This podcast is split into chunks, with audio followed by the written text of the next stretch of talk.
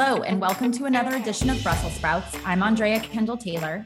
And I'm Jim Townsend. And we're so glad you can join us. Today, we're back with another edition of our rapid reactions to Russia's ag- aggression against Ukraine.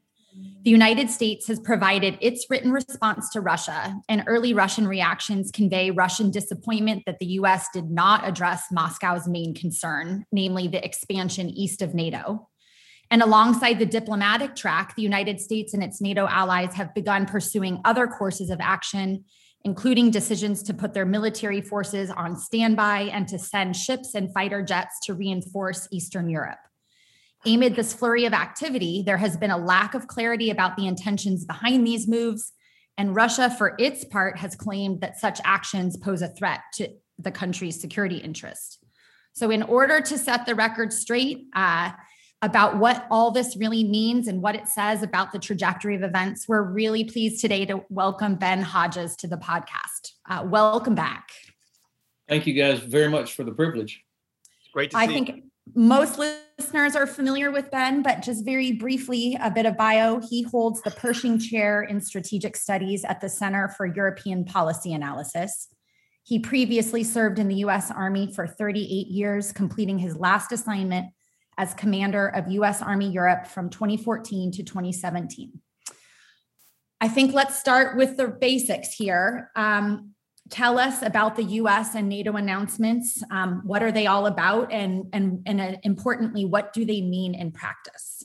Uh, first of all, I am really uh, pleased that Secretary Austin has made the decision to uh, put America's contribution to the NATO response force on a heightened uh, level of, of readiness. This, this is important for two reasons. One, obviously, the fact that the United States is leaning into this uh, with uh, combat capability to reassure our allies. It's being done through and with NATO, not as just a another unilateral U.S. action. And this, I think, the administration has really done a good job here of making sure that what we're doing is with our allies and in consultation. And of course, it takes all 30 nations for the NRF to be deployed. Um, so this this there are all kinds of good aspects to, to this and, and what it represents. So do you do you see this as a shift in the way the administration is thinking about this crisis? I mean, what when when you heard the announcement, kind of what did that signal to you, and perhaps the way that Washington is is seeing what's happening on the ground? Well, Andrea, the, the best thing about all this is that not only is the um, uh, administration continuing this uh, terrific uh, diplomatic effort. I mean, like nothing I've seen since 1995 in the Dayton Peace Accord have I seen such a comprehensive diplomatic effort. But we also are correcting what I think was an earlier error of focusing just on punishment. Uh, you know, uh, deterrence through threat of punishment, which means after the fact, which means deterrence failed, and then you hope that you can keep everybody on side to follow through with these um, uh, sanctions like you've never seen before. Um, th- that's that to me is not so compelling. But it, it feels like now the administration has adjusted and has shifted to uh, active deterrence, deterrence through the demonstration of capability and will. So not only are we uh, providing uh, capability for Ukrainians to defend themselves? But the uh, alert of the NATO response force uh, that sends a real signal of capability and, of course, willpower. Um, it's if I could jump in real quick, Andrea. I, I know you have lots of questions. I can see the long list that you're waving around at me, but uh, just to just to look at the the military side of it, you know, Ben, you and I had to handle that aspect in 2014. And so it's an amazing deja vu all over again, if you will. Um, the French are going to be there. The French have the lead on the NATO response force uh, now, which is interesting to see how France will also uh, work with the NRF. But you know, um, just to, let's let's talk a little bit about the, the military aspects. Obviously, the NAC would have to vote uh, for for SACEUR to actually deploy the NRF, and to me, that's going to be a big deal for the NAC to actually reach a point where they're willing to do something they've not done before, which is to uh, authorize SACEUR to deploy forces. But but let's go back and look at the U.S. side. I understand that we've also augmented Um, the NATO, uh, the um, you know NATO air policing. We've sent a couple of F-15s to Amari base, I believe, in the Baltics, and I think we have sent some to Romania as well. Um, supplements. So this isn't a normal deployment. This is a supplement. There's also been talk about uh, forward deploying some of that 8,500. Not yet, as you were saying, they've just had their readiness raised. But I read somewhere that they uh, that there's that it's not out of the question that we might forward deploy some of them to Europe. That too would be a ratcheting up of uh, of the um, of of that part of the U.S. Uh, uh, strategy that's more military oriented. But I've also been given a question too. You know, we I've I've heard the 82nd and 101st might be where some of this 8,500 would come from. Those forces are on they're more ready than a lot of the other forces are. That's their job. Um, and some of the questions have been, well, if they don't go to the NRF, what would they do? Uh, and I said, well, that's a good question. Uh, that that unit size, 8,500, uh, is uh, to me a little awkward. I, I don't know uh, necessarily, and you don't want to split your your uh, mass up, you know, and you need to keep some cohesion.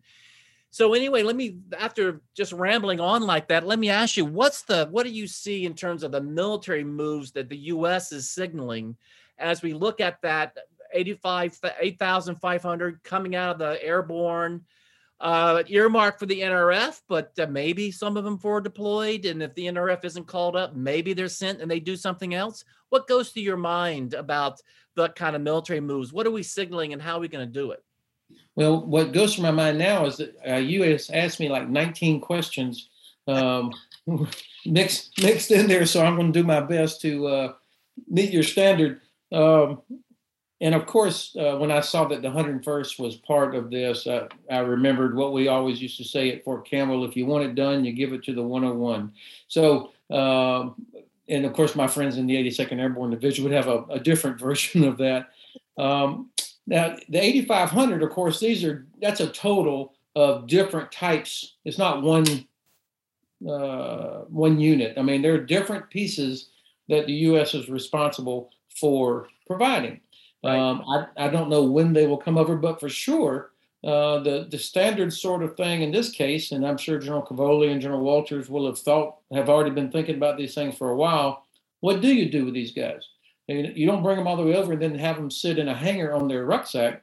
They go train. Uh, they go uh, weapons firing, uh, all the normal kind of things, um, getting acclimated to a, a different environment, um, and also um, preparation. I mean, these guys, these units, most of them would not have been training or doing things in Poland or Lithuania uh, in, in most cases. Some of them will have. So uh, it, it gives the SACEUR flexibility. It gives him some options. And you, you, both of you guys will recall back in 2014, uh, my predecessor, Don Campbell, was able to put one company, 100 paratroopers each, in Estonia, Latvia, Lithuania, and Poland, and like within about two or three days. They we flew them out. Uh, Don flew them out of the 173rd Airborne Brigade in Vicenza, and and they just one company of American soldiers, and the impact that that had of hey, the United States is here. We're, we're going to put our women and men on the ground right here. Right. And that had such a, a powerful effect. So I, that's why I think the numbers uh, are not as important as the capability and uh, and the the symbolism of we are we're committed and, and our allies should feel comfortable about this. And of course um, not everybody will agree with this but we're, we've all been looking down at ukraine.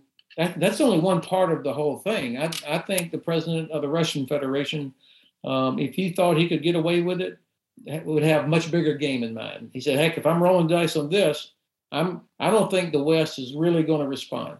And so um, there are potential for other things. There's a reason that our allies in Estonia, Latvia, and Lithuania, Poland, and in Romania are scared.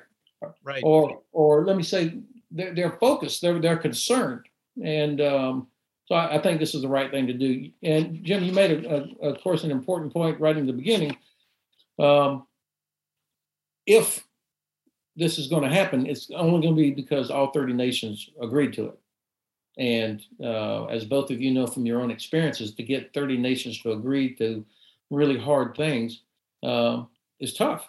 Yeah. Uh, I just got, I literally just got back from Berlin about uh, hour and a half ago. I was in Berlin for the last two days, and uh, there's a lot of tension inside Berlin, of course, uh, inside this uh, coalition government. Uh, more and more Germans, I think, are coming to grips with the, the, the, fact that they've got to take on more responsibility. I mean, the, the announcement of the 5,000 helmets um, has been mocked, memes all over the place and I mean Germans are embarrassed by it. So um, so Germany will have a chance if I mean they would have to support the NRF uh, being uh, deployed. And this is an opportunity for them to uh, uh to demonstrate uh, willingness to uh, hold the Russians accountable. And, and, just to follow, oh, oh, well, just just to make a follow up statement, then, Andre, and that is, and also, of course, they run the battle group in Lithuania, the Germans. So that's an opportunity too for them to send forces there.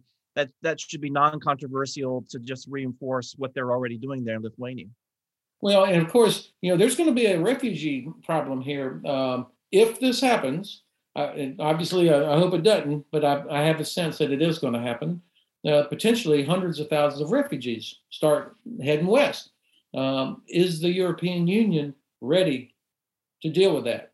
Uh, you know, they were they were very reluctant to get in, and get involved when uh, all these uh, uh, people from the Middle East that were decided to vacation in Belarus uh, and then started pushing against Poland and Lithuania. The EU really did not want to get involved with that. Um, are they prepared for right. something on a much larger scale? I want to pick up on a little bit on the why question, why we're doing it. And you made the, you know, very good point about how important it is to reassure allies and to really ensure that President Putin doesn't look to test any NATO member state. So that's a, a really important one. But what about inadvertent spillover? And so, how concerned are you that there might be scenarios kind of stemming from Ukraine? And I guess you could think of different scenarios for how that could play out. Um, you know if in terms of planning how do we need to think about that do you know how do do these troops and if should we be pre-positioning more forces so that we have more of a kind of military firewall in place so that we are prepared to deal with ways that this could kind of inadvertently test nato member states um, great question andrea i, I think that um, more troops are, are not well, look, first of all, I'm sure that John Cavoli and General Wolters and all of them have, have been talking about what are the requirements back to the Pentagon and, and to the other nations. You know, Poland has a significant military. Um, Romania is growing there. We've got a lot of capability there already, not to mention the 30,000 or so U.S. Army that live in Europe, and then the five to 8,000 that are rotational forces that are there. So there's a lot of capability that's there uh, I like to think in terms of what capabilities do we need. And air defense would be at the top of my list. we do not have enough um, air and missile defense capability in Europe to, candidly, to do more than protect Ramstein Air Base. Right. So, uh, I mean, that's it. And so, who's protecting all the other air, seaports and airports around Europe? This is where I think Germany and the Netherlands should be doing so much more. They should be the kind of the framework nation for that mission uh, in the Baltic region. Um, and it's not just about Patriot or whatever NASAMS. It's also about air forces and, and other capabilities that that are uh, required. So that's um, when you talk about spillover. Um, that's one of the areas I think where you could have aircraft um, you know, uh, Russian aircraft ending up over Moldova and then Romania, for example, um, or um, other places in the Baltic region. It's not likely, but you know, the Turks shot down a Russian aircraft that uh, was flying out of Syria uh, a few years ago, and, and this generation of Russian pilots does not impress me with their discipline um, I mean, we've always had you know pilots buzzing, and I mean that that went on throughout the Cold War, but now it seems that there's a uh, more of a is it reckless or um, ballsy? Yeah, I mean it's just not as uh, the chance for something bad. It's brazen, yeah. And yeah, I mean you've all seen the videos of those buzzing the Cook in the Black Sea, that sort of thing. Another area where I think potentially um, spillover, if the Russians are doing these amphibious operations in the Black Sea and the in the Sea of Azov, which I expect them to do, they're going to put a big giant red circle around this in the Black Sea in international water, declaring notice to mariners, stay out. We're doing live fire training. Okay. Now, um, and then, and they're going to expect uh, us to not go in there. Well, you, you kind of have to challenge that in, in international water. Same thing with uh, with aircraft that are operating that are launching strikes into Ukraine. I mean, they're going to be out in international airspace at times, and of course, we're going to have uh, uh, rivet joint and other uh, air reconnaissance aircraft watching, drones watching. So here's the potential for um, Russian and U.S. Uh, or NATO forces uh, getting in proximity to each other. It won't be. Our guys are so disciplined, uh, but they're but we're not infallible, and I'm sure that commanders will have taken all the right precautions to make sure that we don't inadvertently do something. But I can imagine a Russian pilot uh, getting a little aggressive uh, out there. The last thing where I think there's going to be spillover is cyber. Um, cyber does not recognize international borders. And uh, you remember this uh, wonderful article by Andy Greenberg in Wired Magazine about three years ago about the NotPetya uh, cyber attack that was aimed at a Ukrainian tax office or something. And it ended up ricocheting and, and shutting down businesses worldwide. And, and Maersk was shut down for like six weeks, and they weren't even the target. So um, I think uh, because I'm sure that cyber will be a significant part of whatever the Russians do, it already is, you can almost be certain there's going to be um, spillover, collateral yeah. damage. On the point that you're just finishing up on in terms of kind of potential scenarios for what a, a Russian escalation might look like, I know there's lots of different plausible scenarios uh, for how this might unfold if it happens. But can you tell me how you, what you think some of the kind of leading contenders are? I mean, if you know when you think about what is most likely in terms of Russian steps out of the gates, what do you what do you think? Knowing we, you know, none of us knows for sure, but so uh, you know we're not dealing with Boy Scouts here. I mean, they, these they are going to be brutal. Um, they will use cyber. They don't care how many lives it ruins or how, how much damage it causes to infrastructure that's important for people. Uh, they're not going after just military targets. They're going to wreck transportation networks and and uh, cause as much disruption as they can. So um, it's going to be brutal in a in a cyber sense. But also, I would anticipate uh, that um, sabotage, uh, Russian Spetsnaz if this is going to happen, they're probably already in places where they could uh, attempt to destroy uh, ammunition storage sites, uh, transportation nodes, things that would enable Ukrainian forces to to react. Um, I would imagine. I mean, if I was the Russian commander, I think one of my top targets would be the um, uh, Ukrainian anti-ship, shore-based uh, anti-ship systems that could pose a threat to Russian uh, vessels. Uh, those would be targeted early on, I imagine. I don't expect missiles and aircraft going after Kiev, for example. Um, cyber for sure, but not destruction, uh, because I just uh, have a sense that it's going to be a, they want to keep it at a lower level, below some perceived threshold where you know, some of our allies would say, come on, are we really going to invoke sanctions like you've never seen before just because they took a little bit of marshland in the Dnieper Delta or Snake Island or things like that. So I think that also argues for a lower level or more limited type operations. But uh, they'll emanate out of Crimea. Crimea gives them a, a wonderful bridgehead. And of course, there's so much more Russian capability in Donbass than is, I think, publicly accepted. Can I ask you really quick? I know Jim has a question too. Do you think that that kind of lower level or on the lower end of the spectrum that you just described is going to be sufficient to achieve their objectives? So you hear others argue, right, that in order to either change the Ukrainian constitution and have autonomy delegated so that Russia gets a veto over foreign policy and to try to have any shot at compelling Kiev or you know NATO to close the door that they're going to have to have a commanding military position. They'll have to destabilize the government. So those things i think would augur or would suggest that there would be something much more significant kind of more at the higher end where you could have forces encircling kiev um, so I, I yeah. how do you think about that well th- those are very valid arguments uh, and, and i would not rule out that there would be a giant you know big red arrows like we've seen in some newspapers and uh, others uh, commenting on this. certainly, they put the things in place to be able to do that. So that's there. Um, but that's also very, very difficult to sustain.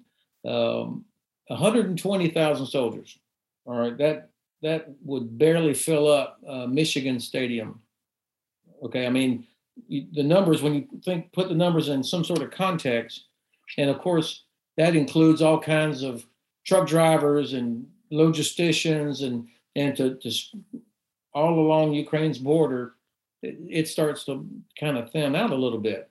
Of course, their long-range rocket and missile capability and long-range artillery and other things that could that'll be very effective. That's a different story. Um, but I, I think also the Ukrainian armed forces. This is not 2014.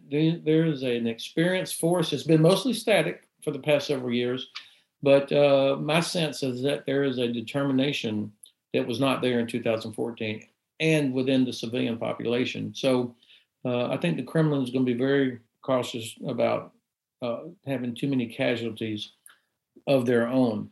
Now, uh, do they achieve their aim? Can Putin say, "Look, we did it. I was right."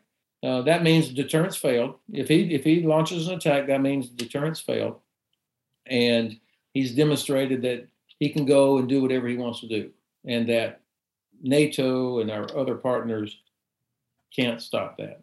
Especially if he is confident that not everybody will be on board with these bone crushing uh, sanctions and, and other things afterwards.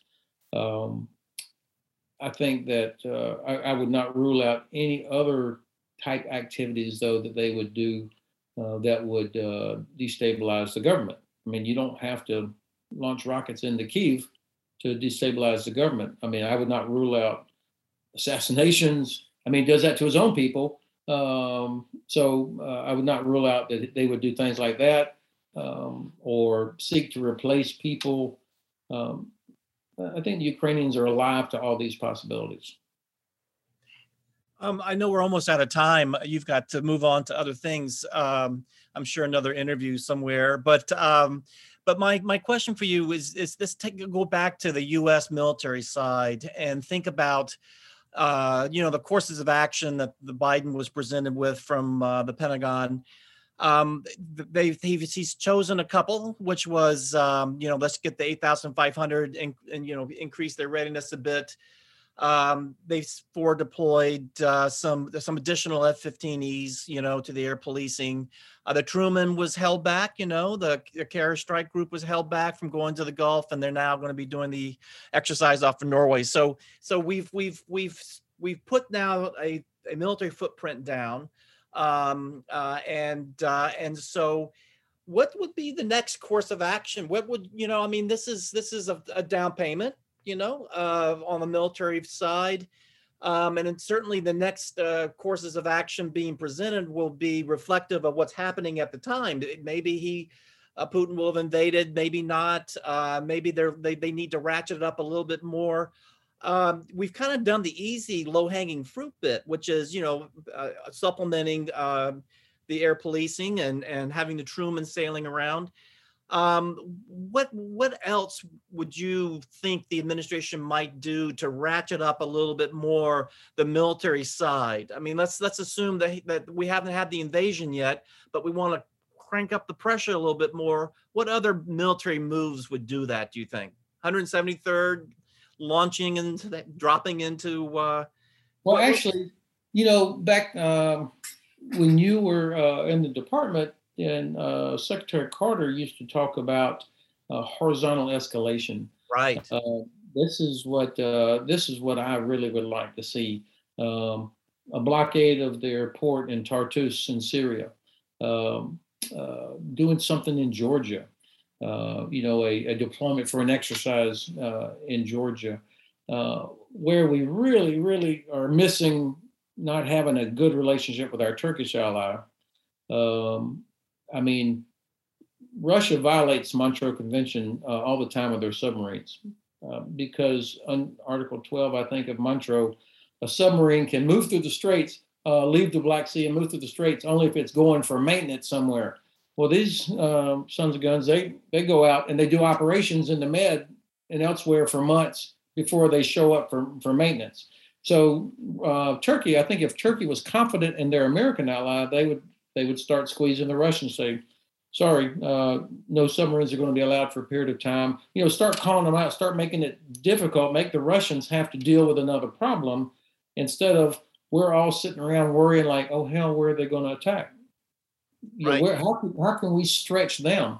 Uh, somewhere in the Arctic. I mean, doing some other things that make it challenging uh, for them, give them some problems to worry about. That's and of course that means we really need a strategy for the Black Sea region, um, and we we just don't have that. Yeah. Um, I'm going to abuse my prerogative just and try to slide in one more question. And we're taking you all over the board, but just so great to have you as a base of knowledge. So the the, the Russia's moves in, uh, and deployment of um, forces into Belarus was really seen as a game changer, I think, and was like really signaled, I think, to the administration that we're things are moving in a very concerning direction. Can you just explain why what, what is so significant about Russian forces moving into Belarus and the upcoming exercises? Why, why is that such an important signal? And what and what does it give Russia in this case? there's, there's, three things that worry me about this. Uh, number one, uh, I, always thought that uh, Lukashenko was uh, his shelf life was going to expire at some point. I mean, they're going to replace the Russians are going to replace him when he no longer serves a real purpose, and I think they've already got his replacement picked out, and they're ready to. So they're ready to do the Anschluss here with Belarus. Uh, that seems to be kind of in place, and so having all these troops uh, capabilities there for an exercise um, would facilitate that. And of course, they know that nobody in Europe will shed a single tear at the departure of President Lukashenko. So that's almost that's, that's when they could probably even get away with um, without too much blowback um, if it were happening any other time. The the second thing, of course, is um, even though President Lukashenko would never be confused with Thomas Jefferson, at least for a period of time, he did not allow Russian ground forces to be in Belarus not not in any significant way. And so it looked like he was trying to maintain some independence. The good thing there was that meant there were no Russian troops in Belarus, um, right there near the famous Suwalki corridor. That now, if you've got Russian troops on the ground that are living in Belarus, the Suwalki corridor starts to look a lot more vulnerable, and that's why our uh, Lithuanian, Latvian, and Estonian allies are very concerned to see this. And then the the third thing, of course, this makes the, the problem a little bit more difficult for uh, Ukraine. Now they've got to worry about Russian forces that could, it's not ideal, but could in fact um, uh, threaten the western end of Ukraine. And, and that really stretches Ukrainian, not just their forces, but their, their ability to observe and figure out what's happening. Yeah. Or this has been so helpful. I mean, I guess you could imagine. I mean, it's not entirely implausible, like as you're saying, if they're putting their ground forces into Belarus and now you're stretching all the way from Belarus and all through Eastern Ukraine, then Putin has essentially kind of returned control over these historically over this historic Slavic heartland. And I mean, I think that uh, probably at the high end of the spectrum, but that really would give Putin quite a lot um, and would be a real game changer. It's and I, I I don't think it's entirely implausible that we could be looking at something like that. Yeah, well, I think the, for him, the end game has always been number one, restore as much of the Russian Empire as possible. Uh, he, you know, for his legacy, he wants to be the guy that got this back um, and stretching from Belarus to Georgia. Yeah that's, I mean, I think that's what this is about. And then, of course, his other objective is to make sure that um, he uh, doesn't end up being drugged through uh, Red Square like you know Gaddafi or Saddam Hussein or something like that. I mean, I, I think his his uh, preservation against a color revolution is in the front of his mind all day long, yeah. every day. Um, I would I would ask y'all if you let me have one minute. Please. You know, like I say, I was in Berlin. Of course, our German allies are are always saying, and I understand it. Like, come on, we've there's got to be a diplomatic solution somehow. Yes, you have to back up diplomacy with strength, but what can we offer that doesn't betray everything we care about? And um, and so I, I've been thinking hard, like so many people there in Washington, and certainly Secretary Blinken. What what can you offer that doesn't betray any of the stuff we care about? Doesn't give away anything. Um, whether we're talking about open door policy for NATO, troops in, in former Soviet republics or Warsaw Pact countries, on and on and on. Um, but they, they talk about transparency. No, they don't. They already have all the transparency of us that they want, and they never willing to give up for themselves. But we could say, okay, uh, let's take what we already have. This is one of three things. Let's take what we already have, put it on steroids, and invite them to come in and see all that we do. Uh, you will remember during the Cold War, they used to have these things called the Soviet Military Liaison Mission. Of course, the troops called it SMLM, SMLM. Um, that's uh, they drove around during Reforger. They could watch everything we were doing. I thought it was great, and I've had Russian inspectors crawling through our barracks in Vilseck, um, watching our training in Hohenfels. I loved it because then they can see like, oh shit, these guys are they're good, and so let's let's double down on that and, and make a big announcement about uh, transparency to alleviate fear. And this, I think, uh, many of our European allies would would say, okay, this you know we're addressing one of the fake concerns. The second one is uh, guarantee of the borders. Uh, I guarantee Lithuania is not going to invade Russia. I guarantee Estonia is not going to invade Russia. Uh, why not have the 30 nations of NATO that touch only 6% of Russia's frontier? Um, we guarantee we're not going to invade Russia. Make a big deal about it. And of course, people would say, well, that's ridiculous because we never were. Of course, we're not. But that that that puts the Russians on their heels because they're complaining they're so concerned that they might the threat from NATO all right, good. Well, we'll, we'll all sign. We promise never to invade Russia. Yeah, and it undermines one of his key narratives, which is like the besieged Russia mentality. We're under attack. The West wants to keep us I mean, down. We didn't, yeah. we didn't, do it since the founding of NATO, and and after the fall of the wall and the break of the Soviet Union, when they were at their weakest, we didn't set one foot inside Russian sovereign territory in in any sort of offensive way. So it, it's a completely false narrative. Um, but uh, uh, that's the. Um, it, I just bought us five more minutes. Um, um, that that's the false narrative that, that it's necessary to address to make sure we keep our European allies on board.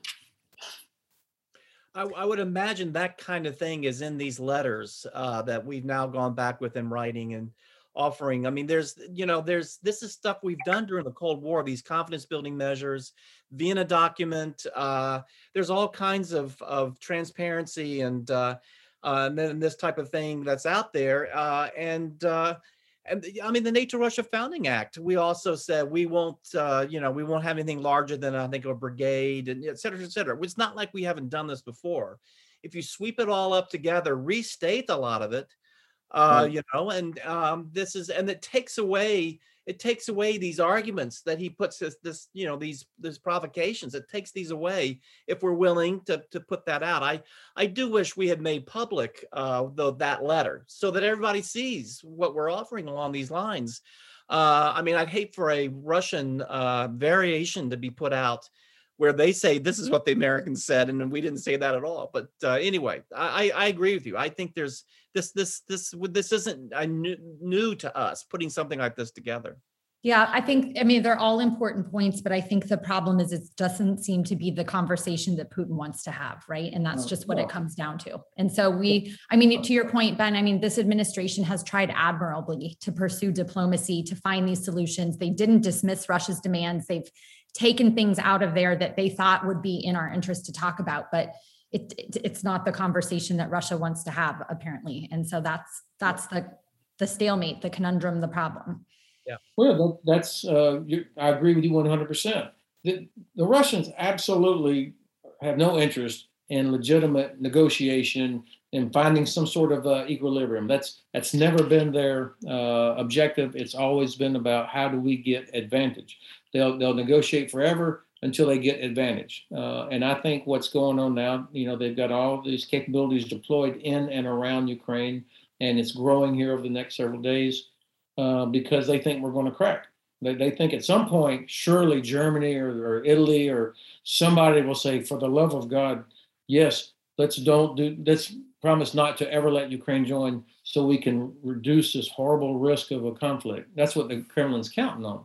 And I think if we do that, then uh, there's so many bad outcomes for the Biden administration, for NATO, for uh, and most importantly, stability and security in Europe. Because you know when you feed that bear, then then he, he comes back for more. He never stops. And and I think this is uh, this is a time uh, for, for us and for the our German allies to uh, really stand up. Yeah, the ripple effects will be tremendous if it happens. And, you know, I mean, one thing, maybe we'll have you back another time. I'd love to talk with you about then what does it mean for kind of our force posture globally and what do we need to do in Europe? How does it affect what we want to do in the Indo Pacific? But that's another conversation. I, I know we, we're, we've pushed you to the end of your time here. Well, well, your point, though, it does highlight the fact that we don't get to pick our threats. I mean, yeah. well, of course, we make priorities, but it's we've never been where we could say, okay, this horrible phrase, let's park Russia so we can focus on China. The United States depends on Europe so much economically, diplomatically, as well as militarily. Um, we don't get to choose. We're not going to deal with this. So we, we have to be able to do both. Guys, thanks. I really appreciate the privilege and, and it's fun. Uh, I love your show. Thank you for joining us. We'll do it again soon.